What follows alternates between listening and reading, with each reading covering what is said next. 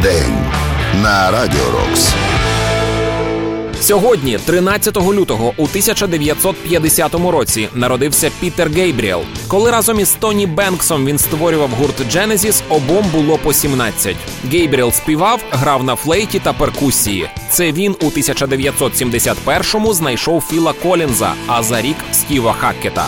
Всередині 70-х Пітер вирішив, що його з'їдає комерційне мислення, і пішов з тоді вже славетного гурту. До музики повернувся за кілька років.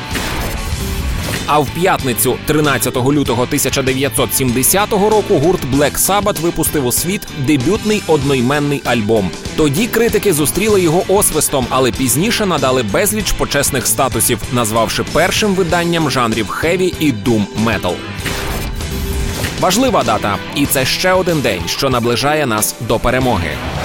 Рок-день на Радіо Рокс.